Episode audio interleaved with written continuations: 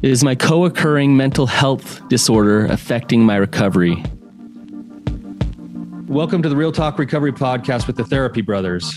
We're brothers, we're therapists, and we know recovery. Bring your stories, your questions, your successes with real recovery.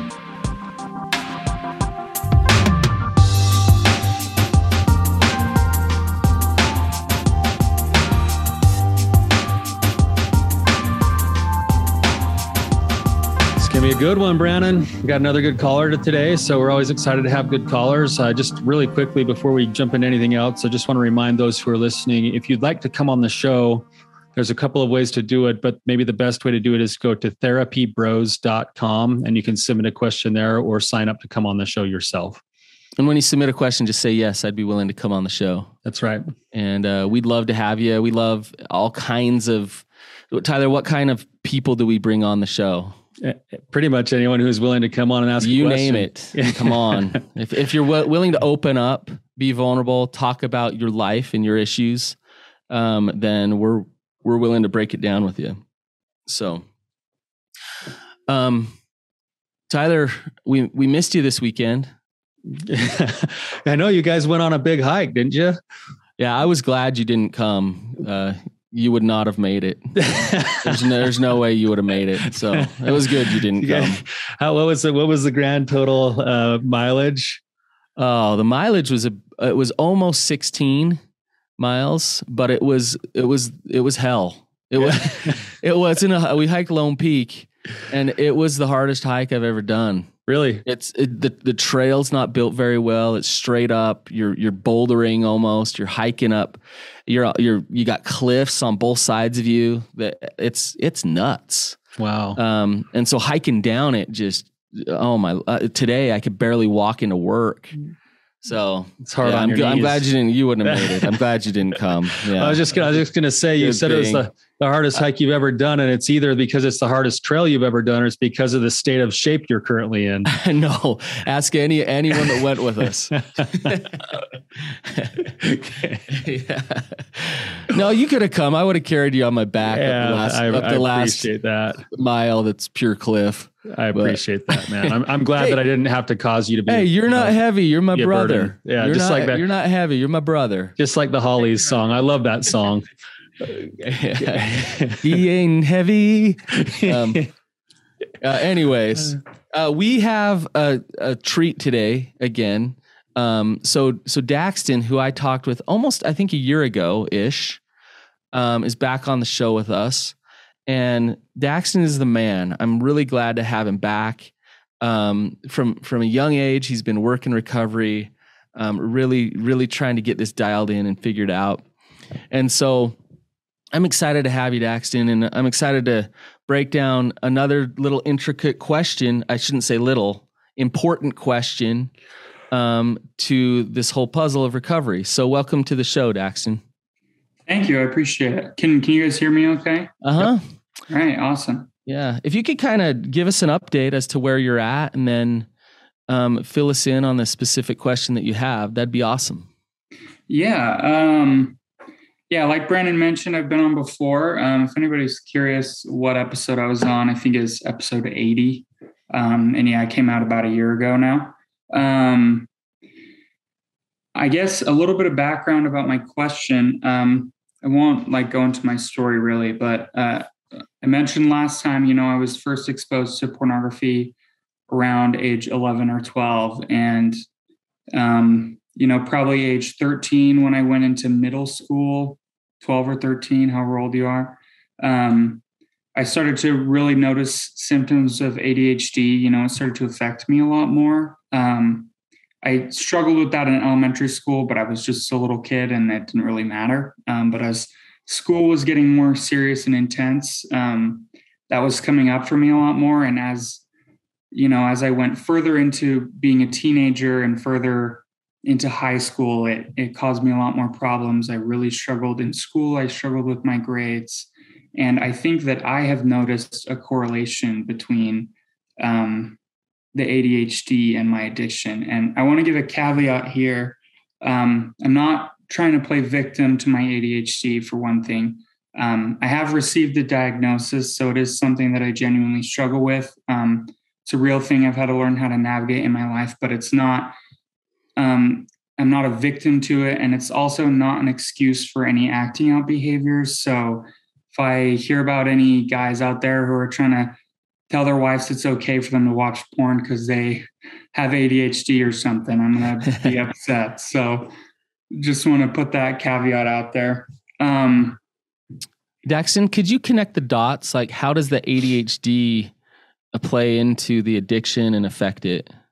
Yeah. Um, I mean, for one thing, I think as a teenager, it brought up a lot of shame for me. I felt, I mean, honestly, I'm really intelligent and I know that now, but I felt really stupid a lot in high school. I felt like I didn't fit in because I went to a really hard uh, high school. I went to a charter school, and I mean, all of my friends around me were doing a lot of A P classes and really excelling, and I could barely scrape by in all the normal classes. So I felt like an outsider. And I mean, also, if you look at it from a biological standpoint, and A D H D, A D H D is a dopamine deficiency in your brain. So, I mean, I'm naturally looking for more dopamine everywhere I go. So, you know, pornography really provided that for me. And I think it exacerbated the issue. Um, I mean, I don't think that's why I became addicted, but I think it made it a lot worse. There were Did the a lot porn of work like a medication almost? Like yeah. It would calm you down, help you focus? Yeah, totally. And and I mean, I, I my A D H D, it shows up different for everybody, but for me, it's there's a lot of hyperfixation that goes on. Um, if I, you know, if a thought comes into my head that's appealing, I'll really fixate on that until I get get it resolved. So, you know, if I'm in school as a teenager or wherever I might be, and something triggers a thought for me, then I fixate on fixate on it all day. Um, and I think that that really exacerbated that issue. Um, and I wasn't able to get a diagnosis until I was eighteen. Um, my mom has very different views on mental health than me. So she was, you know, she'd tell me, you just need to try harder sort of deal. Mm. Um, So yeah, I wasn't able to get a diagnosis until I was eighteen, and thankfully now I'm medicated. But as I've worked my recovery, um, you know, mindfulness is a huge thing in recovery. Um, I think it's one of the key tools, and th- I think there's a struggle for me there to like connect that. Um, I found ways to incorporate mindfulness, but it can be hard. You know, my brain is always on the go, always bouncing all around. So.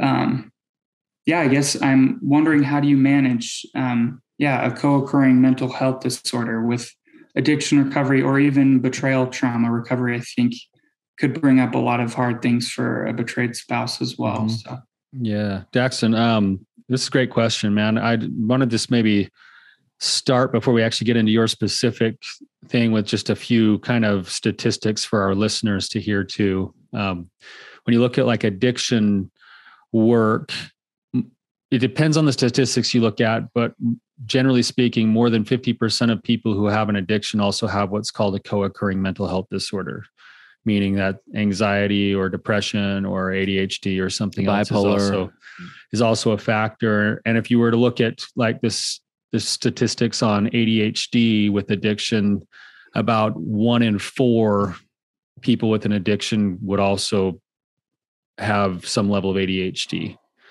Um, Something also that's a little bit interesting about A D H D that some people don't understand is, is that you hear A D H D and people think, oh, he can't concentrate. He can't think straight. He can't like stay focused on a certain thought. But with A D H D, one of the, one of the factors that goes along with A D H D is that you actually can become hyper-focused on things that are interesting to you.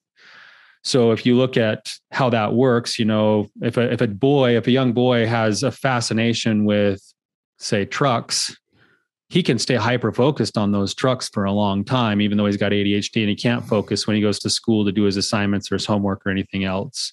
And so if you add in something like the power of sexuality as a young boy growing up with A D H D and, and what that does to the brain and the curiosity, it would make sense that the hyper-focus would be even stronger connected to the A D H D.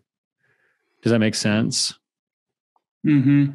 So, so this is, this is a really common thing. And what's interesting is, is that most people who go to addiction treatment, only about twenty-nine percent of those people actually address the co-occurring disorder. They stay mostly focused on the addiction itself or trying to get sobriety. And they're actually doing themselves a disservice because the mental health problem that they're having is connected to the way that they're acting out, because the way that they're acting out is a way that they're trying to cope with the mental health problem in the first place.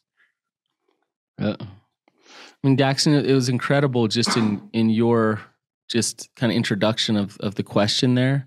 All of the little pieces that, that I heard and that go right along with what Tyler's saying, which is um, you you struggling in school and having shame. Um, you uh, this dopamine deficiency is actually very fascinating because, you know, somebody who doesn't know much about mental health would think, why would you treat somebody with A D H D with a stimulant? Like that that's backwards. You give somebody who's bouncing off the walls and can't focus a stimulant. But the reason that you do that is because it's a deficiency in dopamine and it satiates out the person with A D H D and calms them down and helps them focus. And so like Adderall is a stimulant. Um, pornography and sex is a, very much a stimulant. And so it works to medicate this. Um, now you have issues in school, feeling like I'm dumb and I can't keep up. You get, you have adolescent testosterone going on in the mix. You have the internet running wild with everything right there at your disposal. You have a mom who's, I don't want to blame your mom or say anything bad about her, but who's saying, just get over it. Um, c- you, you can see the recipe here, right? Yeah. And, And and if you get and you come to, hey, now I need to just, just stop touching my penis and, and masturbating and looking at porn, and then that will solve all these problems. Uh-uh.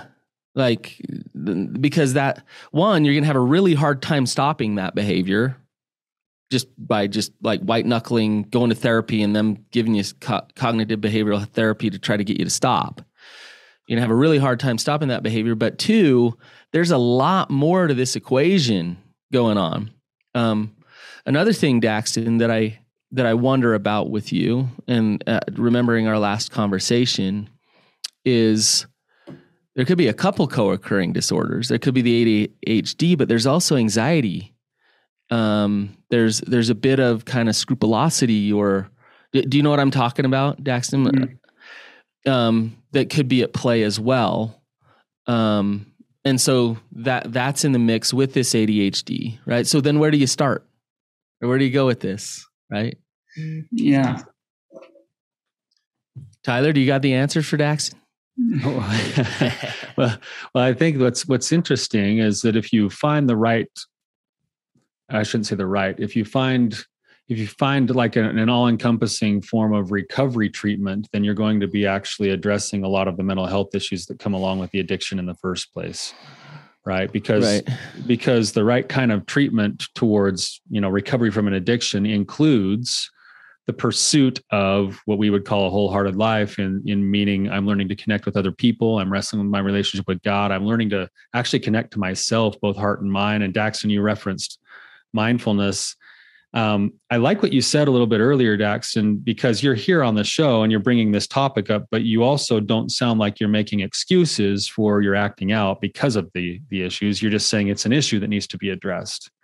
Mm-hmm. Right. And the same thing is true with like treating A D H D.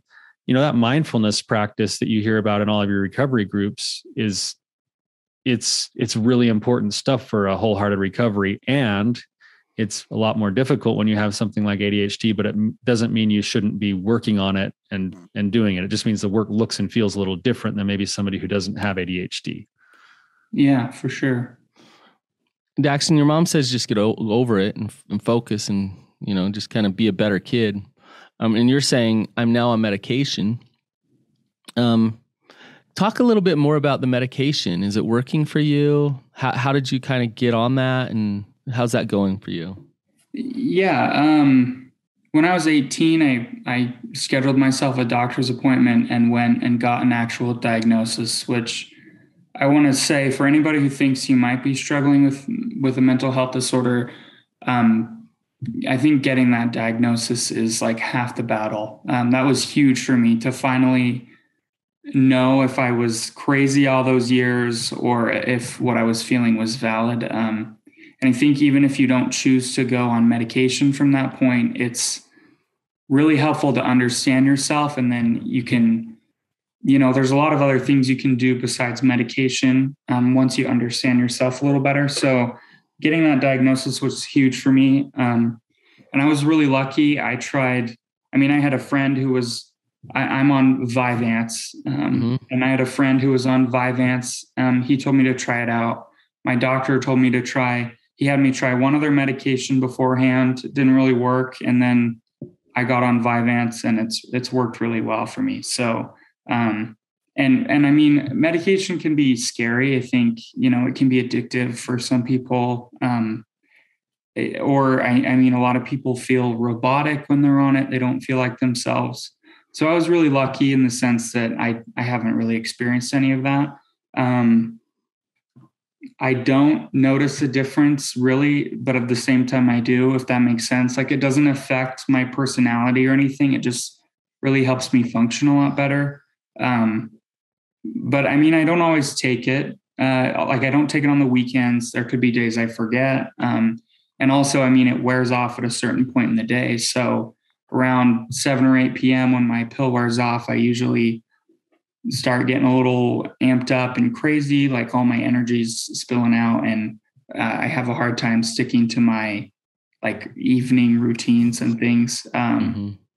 So it's been, it's been a balance I've had to learn. Um, and mindfulness techniques have been really helpful, but I think, I mean, I, I use Headspace, and I think like going through a meditation on Headspace, I can kind of understand that my brain functions a little differently, and I have to go at the meditation with, I don't know, a different perspective, I guess. Um, and, and I mean, Andy on Headspace is always talking about like, it's okay if your mind wanders, just mm-hmm. bring it back to the breath. You know, he's always saying that. So, um, I don't know. It's, it's an interesting experience to, to meditate for me, but it's, it's really helpful. All that kind of stuff is really helpful. So I think, um, yeah, the meditation or the medication was a huge game changer for me. Um, and then working recovery, it's, yeah, it's all about building wholehearted living, like you said, Tyler. And, um, I can absolutely see the benefits there. I mean, I'm getting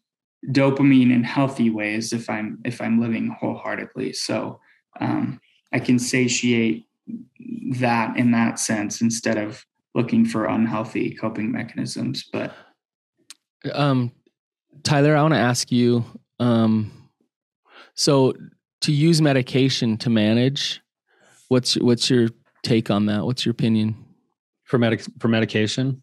Mm-hmm. For like Daxton's talking about, he's using the medication to manage his symptoms of his A D H D. Yeah. Um, so just let me give you a little bit of a personal background here. When I was in the end of the end of high school, I was extremely depressed, like way depressed to the point of suicide.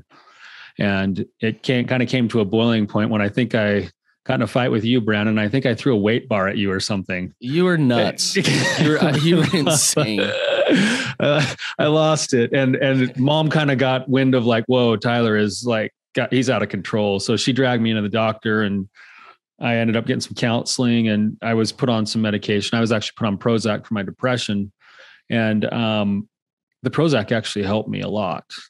Uh, with that said, you know, at least in my situation, the Prozac wasn't the full answer. The, the full answer was learning skills to cope with my emotions, learning these principles of wholehearted living that we try to teach in recovery in conjunction with the medicine itself. And so I actually, my own personal, this is, and again, this is a personal thing, is that I see medicine as a tool. It's a tool that goes in the toolbox with everything else.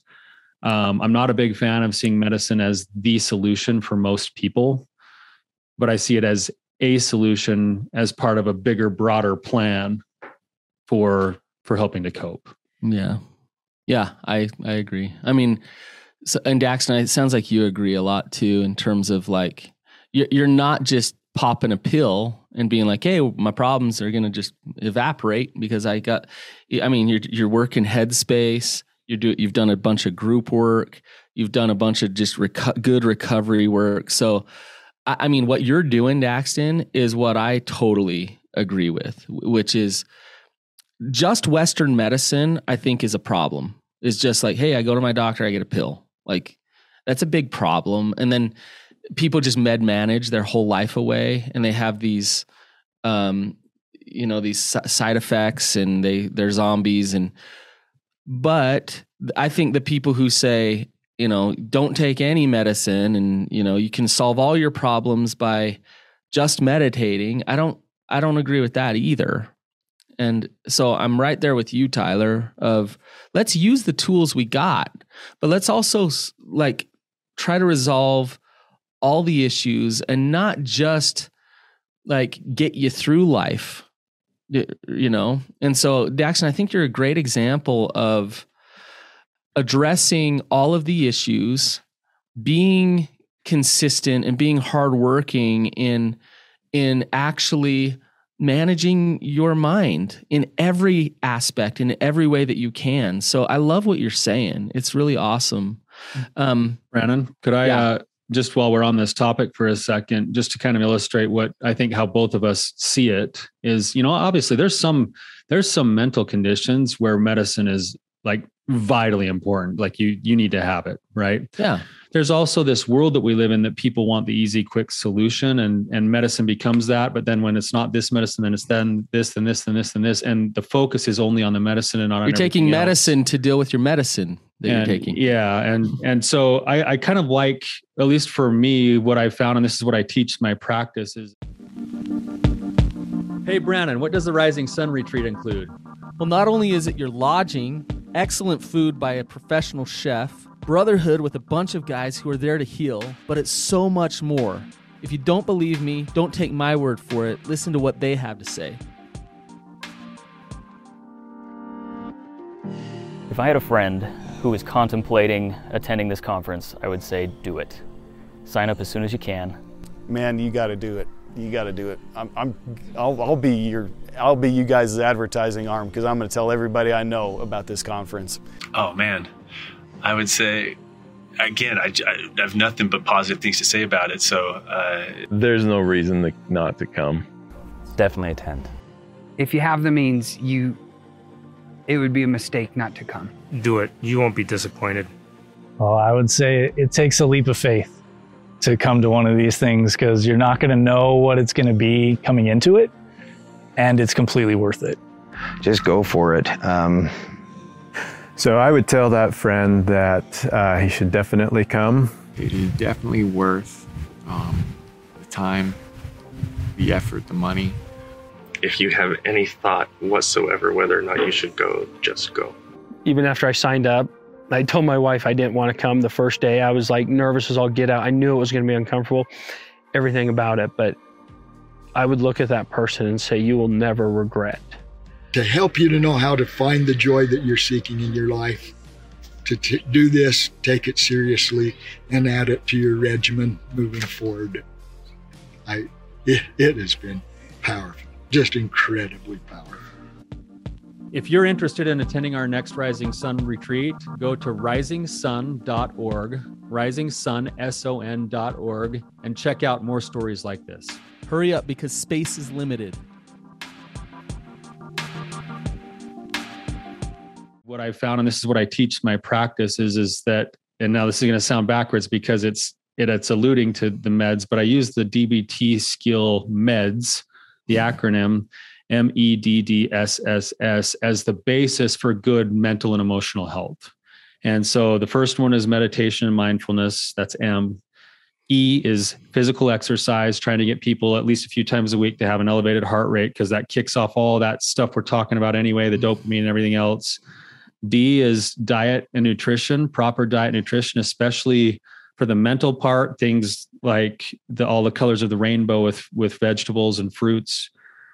D, the, so this is one of them. The, the second D is drugs as prescribed.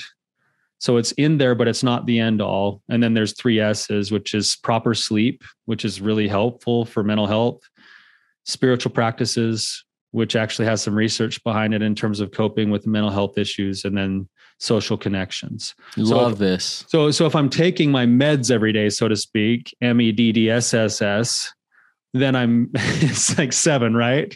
Yeah. And one of those is meds. Yeah. And one of right? those is my medicine. Yeah. Then, then I'm kind of approaching this from like a holistic sort of an approach, saying I am doing all the things in my control. And in addition to that, I do have a diagnosis, and, and you've gone about it the proper channels too, Daxton, by working with a, a professional to, to then use the medicine the way it was designed in conjunction with the bigger, broader perspective. Yes. Right. That's, yeah, that's beautiful. Yeah. Um, I think that's all really important. I mean, it's also, it's really key to remember that this is like a huge spectrum, like A D H D. Yeah. So many people struggle with it, but it shows up so different for everybody.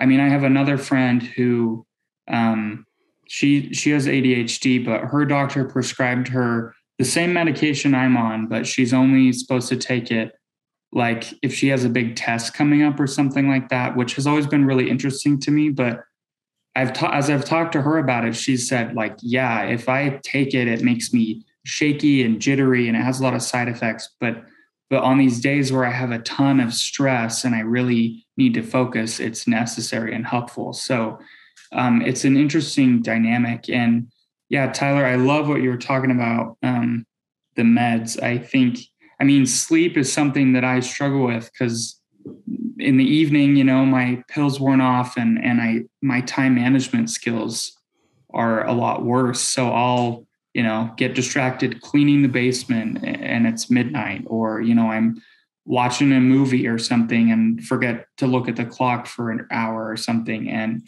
so I, I, I have a hard time getting the sleep that I need. Um, and yeah, recovery for me has been all about trying to incorporate all of those things, but I think I still am struggling to find the balance. And I think it's, I think it would be really important and helpful for me to learn how to apply all of those things, even without my medication, you know, because clearly that's still a struggle for me.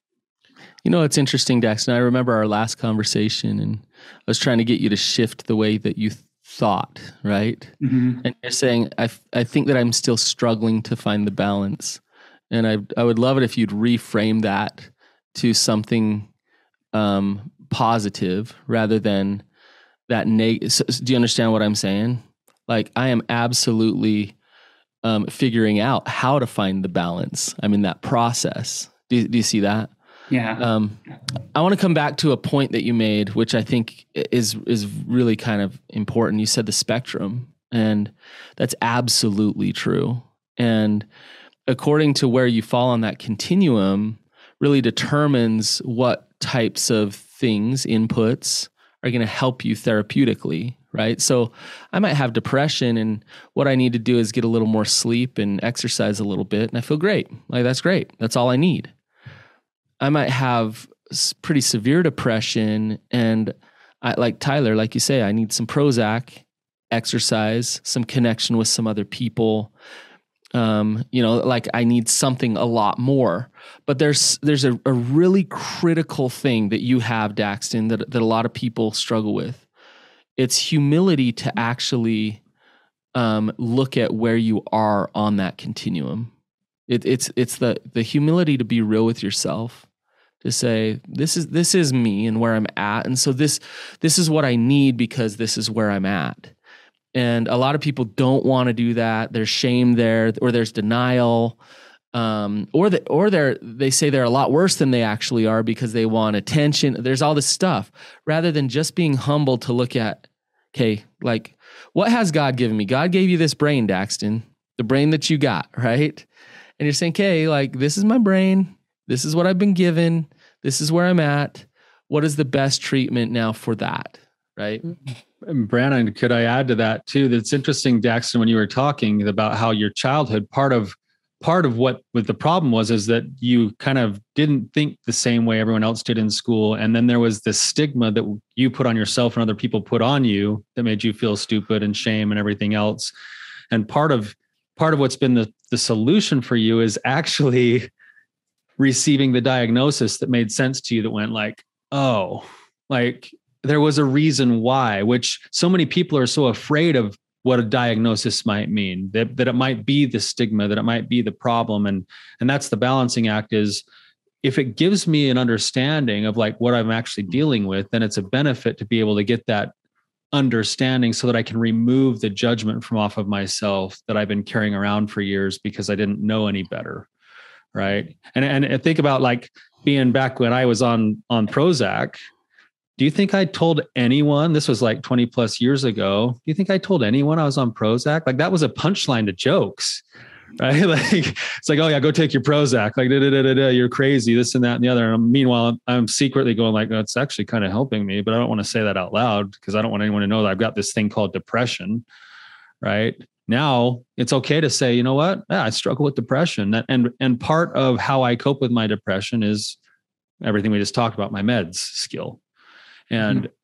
and now I don't have to live in that stigma or that judgment that, that I thought I was so afraid of people seeing. Yeah. It's a two-edged sword, right? Daxton, you mentioned this earlier when you said, I don't want anybody who's been diagnosed with A D H D saying, hey, this justifies me doing all this stuff. Right.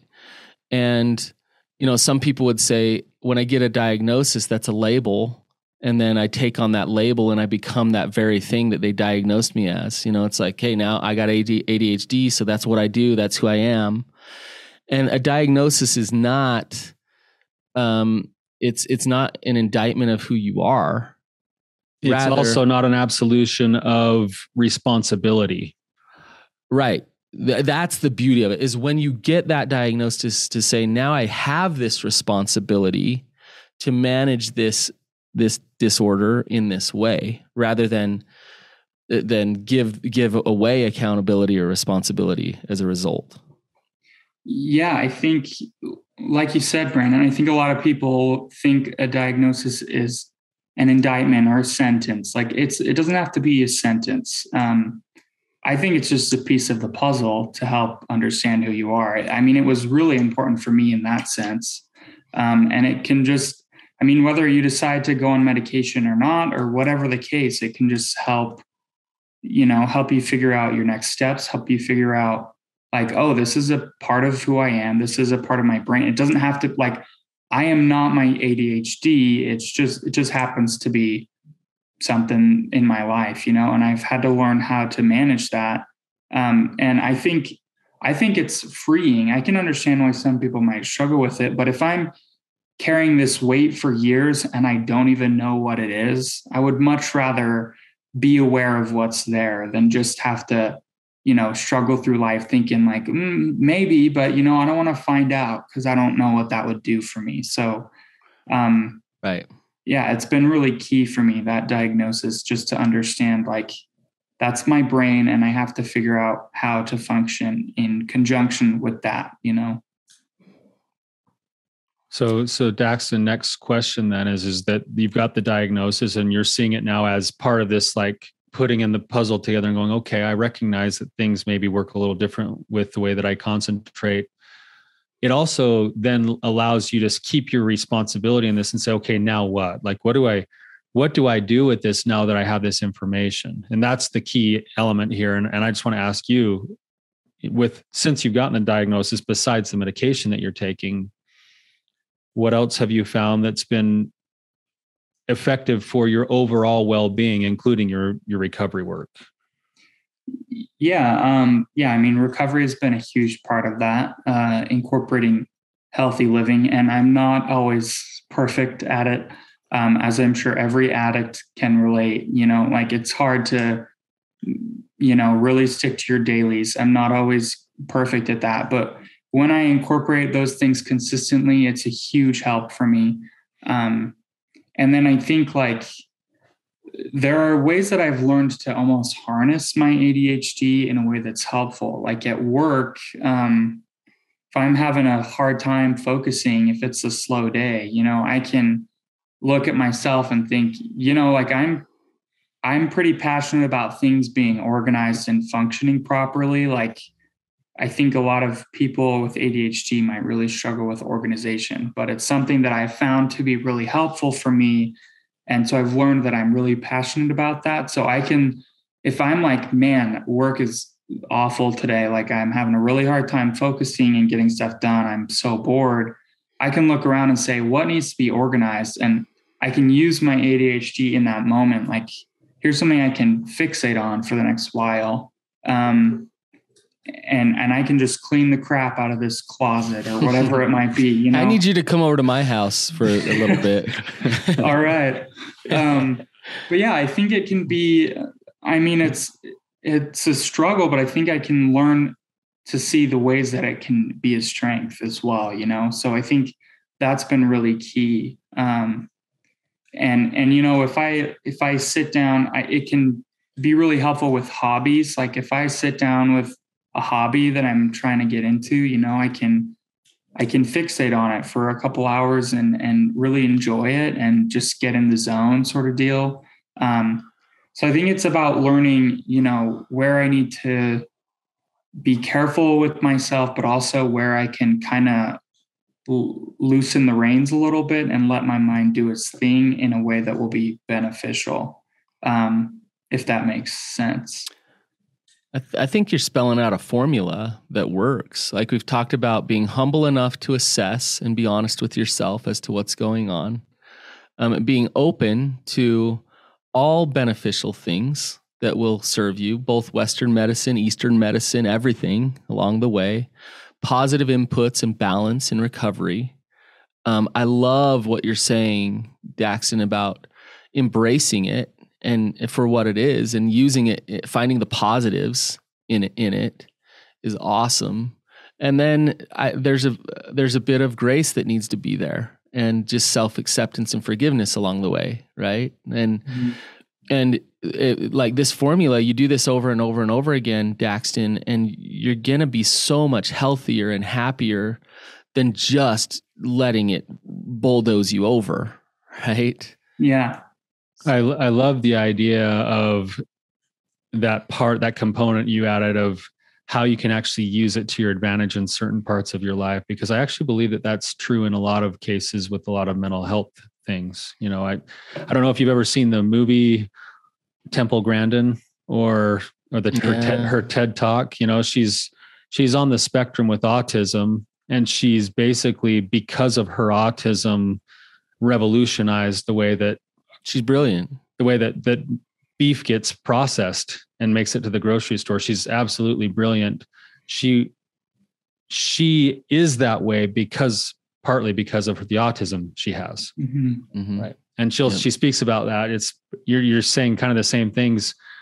Um, it gives you in touch with other people in certain ways too. It allows a, a, a deeper level of empathy and understanding, yeah. uh, those kinds of things as well, if you'll choose to let it. And Brannon, I just want to add one more thing to your, your formula, which is that once you have the humility, there's also the willingness to go to work on things yeah, as yeah, they yeah. are. Yes. Right. So, so now Daxton, you're saying like, yeah, I am going to learn how to like manage my time better at night. Okay. That's going to be a struggle for me. I am going to work on like mindfulness, but now my mindfulness practice isn't going to be this like Zen, beautiful moment. It's going to be pull your mind back, pull your mind back, pull your mind back. Great exercise. So you'll, you'll do your exercise there, and then you'll allow yourself to get lost in your hobbies. Mm-hmm. You know, so, so you're still doing the right kind of work, but there's a willingness to meet it exactly where it's at. Yeah. Right. Yeah. And, and I would say, as long as that work's done, and I say this just because I know Daxton, as long as that, as that work's done with the intention of, of self-care and self-love, and not trying to prove yourself and trying to be enough and trying to be okay, then that willingness is, is an absolutely good thing. Yeah. I think, um, intention is huge. Um, something that I've learned is helpful for me is solving a Rubik's Cube. This is kind of a random little tangent I'm going to go on for a second, but um, at my work, I have a twelve sided Rubik's Cube sitting behind my computer. And um, if I am having a hard time, like if my brain is is kind of shutting down at work and I'm feeling really stressed, I'll take that out and solve it. And, and the twelve, a, a normal Rubik's Cube, I could probably solve in about a minute, but the twelve sided one takes me, you know, four or five minutes to solve.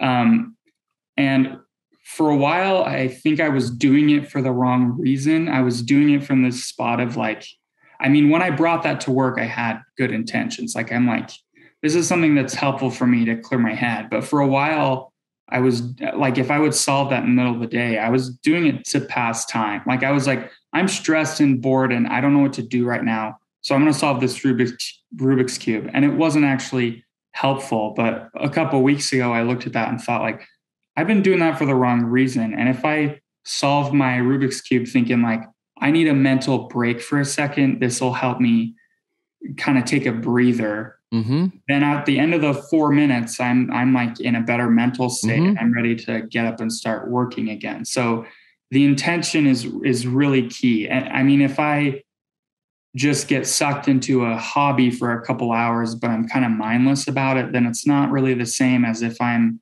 really intentionally like sitting down, like I'm taking I want care to play of yourself. My guitar. Yeah. Like, I want to play my guitar for the next hour because I really enjoy this. And, and I need, I need some self-care right now, sort of deal. Yeah. That intention is really important. Love it. That's a great, your great thought. And I, I kind of a side question. I, this is for Brannon. How long do you think it would take you to solve a four-sided Rubik's Cube? You're just trying to get me back for the mountain comment. I'm not, I'm not going to answer. I actually don't think I could. Yeah. Honestly, I don't think I could either. Like, that would, that would not be helpful for me. Yeah. Yeah. Hey, Daxton, I want to ask, uh, how old are you now? I'm twenty-one. twenty-one. I just, I remember meeting with you and, and Emily like years ago.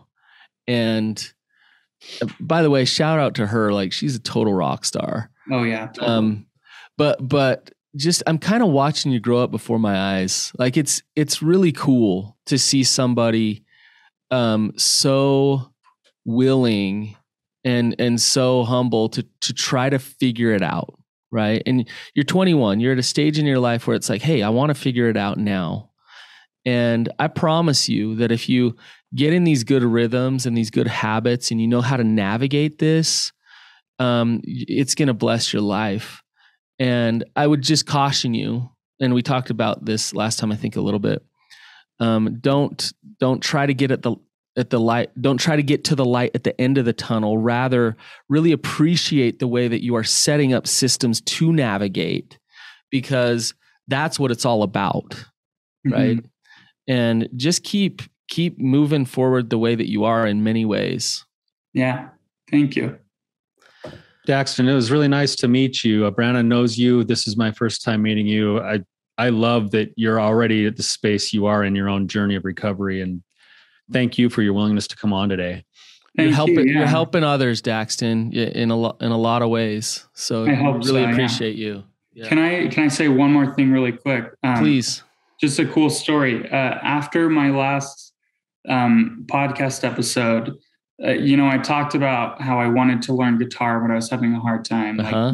Like, um, Uh, a client at Therapy Utah reached out to the office and asked them to pass his information on to me because he teaches guitar. So no way. Um, yeah, it didn't like for a while, our schedules didn't line up, so we weren't able to do lessons, but I started taking lessons from him in January. He's another guy in recovery, and it's been really cool. So Um, that's awesome. Yeah. Shout out to my guitar teacher if he's listening. Um, yeah, it's a really cool experience. So, hey, good things come to you if you come on the podcast. So, yeah, exactly. That's really cool. That's actually a great story, Daxton. Thanks you. Thank you for sharing it. I think it yeah. illustrates a bigger, broader thing that we we teach all the time, which is the fear of being vulnerable is a real fear, but mm-hmm. there's also a benefit to vulnerability because there's ability to have connection when there's vulnerability. And that's an awesome story that kind of illustrates that. So, so thanks yeah. for sharing, man.